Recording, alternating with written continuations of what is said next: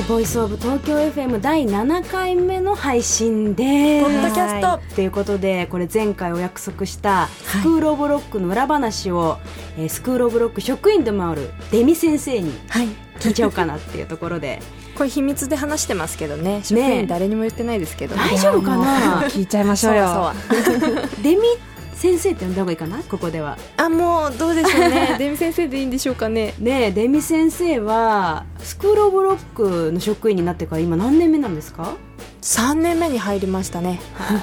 いや私、あのー5月5日の放送でボイス収集を遠山校長吉田教頭にさせていただいたんですけど、はい。その時思ったんですけどあ吉田教頭ってちょっと、まあ、クールというか どこか何か見えない壁と言いますか何と言いますかオブラートというかなんだろうな何かに包まれてるというか何かを出さないというか。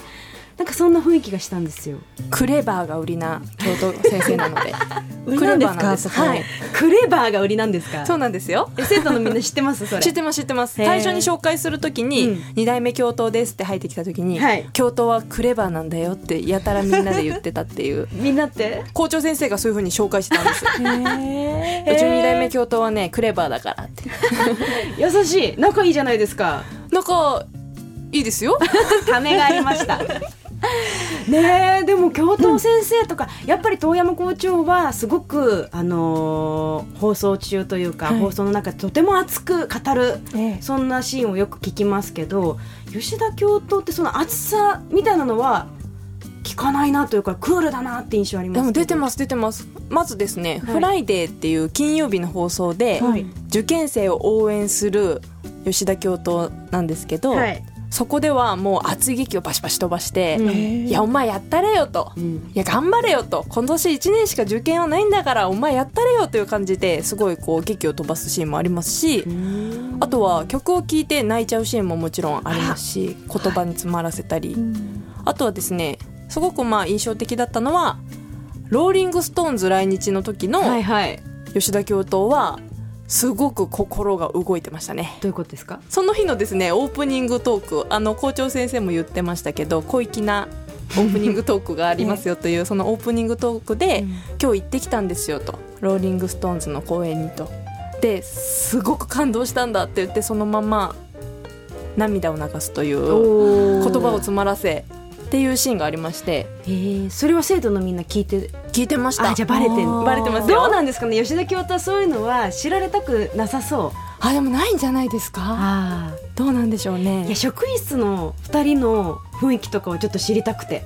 あ二人話していいのか？な仲良くない いやいやいやいやなんかあの、ね、ボイス収集でもあの仲いいんですか？みたいな質問がありましたけど実際のところどうなのかなどうなんでしょう。でも、オンエアのことに対して2人ですごく話し合ってるシーンとかもありますうよ、ーん気になるところではありますよね。2人のプライベートなこう関係というか。どんな感じなんでしょうね。ね。本当にタイプが正反対な感じがすごいするので、うん。奥さんの話とかしてるんですかね。いや吉田教頭が結婚してるのあれですよね。スクール・オブ・ロックの教頭になってからですよね。そうですそうです。そうそうそれで結りました。構生徒のみんなざわついたんじゃないかなと思って。ざわつきましたし、うん今まで騙してたなみたいな。そういうこう空気になりまして。えあれですか？学校が。はい。職員の間でそのスクール・オブ・ロックの職員の間でいつ言う？みたいな会議あったんですか？ああでもあったんですかね。もう本当にそれは上層部の偉い先生たち はいはい。がきっとこうお話しされてたんですかね。あ私研修生なので一番後ろのところでこう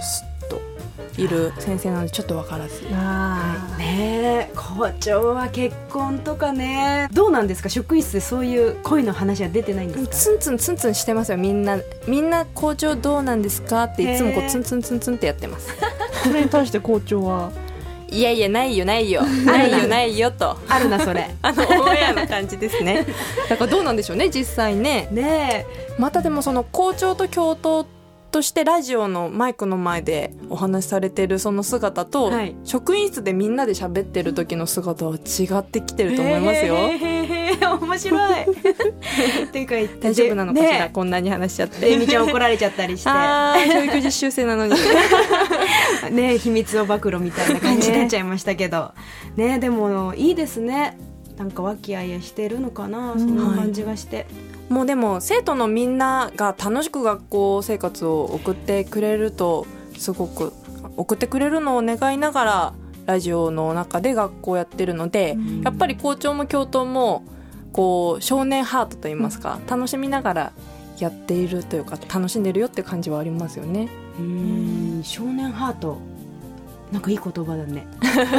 まあジャンプが楽しいとかそういうところもやっぱり大事だなってすごく思いますね。ね、でも本当に生徒との距離が近いというか、うん。はい。うん。校長教頭でありながらこう10代の頃にも戻ったようにお話したりもするんでしょうかね。うん。だから聞いてる皆さんもあ学生の時こんな風に思ってたなって思ったりする方も多いんじゃないですかね。うん。もちろんね聞いてるの10代の方だけじゃないですもんね、もちろん。はい聞いてるみんながが生徒なのでね、うん。また入手してきてね。ちょっとあの裏話。なんて言うんですか？あの実習ノートみたいなのにうん。こそこそ貯めときます、ね。聞かせてね。はい。じゃあこんな感じで終わりましょうか今日は。はい。はい、第7回目のポッドキャストの配信でした